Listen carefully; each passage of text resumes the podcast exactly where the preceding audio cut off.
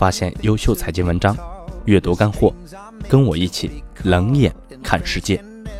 我是苟洪翔，欢迎来到苟洪翔读财经。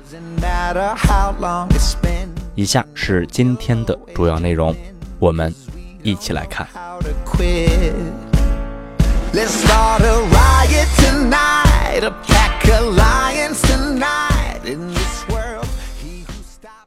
二零一六年七月二十三日，创业团队里几类人一定要踢掉。第一类，整天负能量的悲观者。创业本身就是九死一生，团队里整天有个人每天在喊这个不行那个不行，早点让他滚蛋。情绪会影响，一次两次就算了，整天喊，内心再怎么强大也会被影响。第二类人，碰到点问题就想着找理由的人，任何出现问题不想着解决问题，先想着撇清责任、推诿责任的人，赶紧滚蛋。创业不就是解决各种已知未知的问题的吗？有问题发生太正常了，没问题才奇怪了。发生了，坦然面对，解决就是了，又不是什么大不了的事情。解决问题一定要放在最核心的位置上。二零一六年七月二十九日，很多人都没想明白，股市的目的是啥？股市又不是为了让股民赚钱才开设的。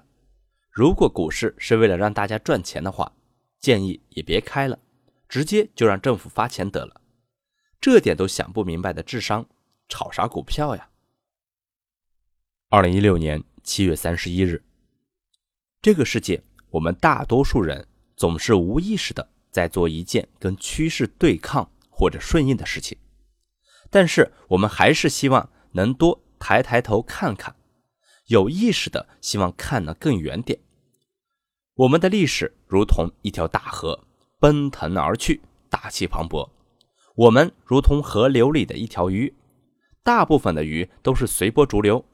而总有个别鱼希望跳起来看看未来，希望能够看得更远，但是大部分的鱼都只看到了自己看到的方向，最终谁都无法得知正确与否。于是，结果论是最好的论调了。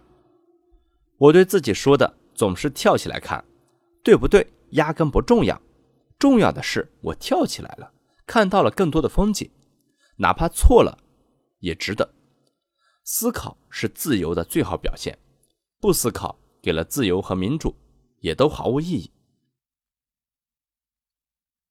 二零一六年八月四日，人生有太多的身不由己，更有太多的无可奈何。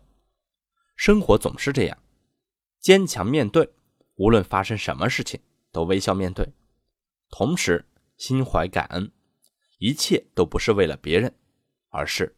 为了自己，最近一直有人问我区块链怎么看。说实话，我不懂，真的不懂。虽然不断有人给我灌输各种区块链怎么好、怎么好的说法，但是我还是没听明白。不是我不爱学习，而是学习了还是一头雾水。从这个角度看，我觉得区块链要么是骗子，要么就是没啥商业意义。我自觉自己天赋还行，学习能力也还不错，我都弄不懂这东西。我想那些敢说自己弄明白了的人，肯定绝大部分在扯淡，尤其在金融领域应用层面，更是扯淡。当然，可能也有人真懂，但是从商业应用角度来看，专业性门槛很高的领域，一般商业价值。要么只会少部分机构所有，要么应用受众很窄，不太是普遍性机会，也就不是阿猫阿狗都可以介入的领域。萧峰这种大佬谈谈或者投资还行，你一个屁也不是的人在扯淡这个东西，最多也就是只能当骗子处理了。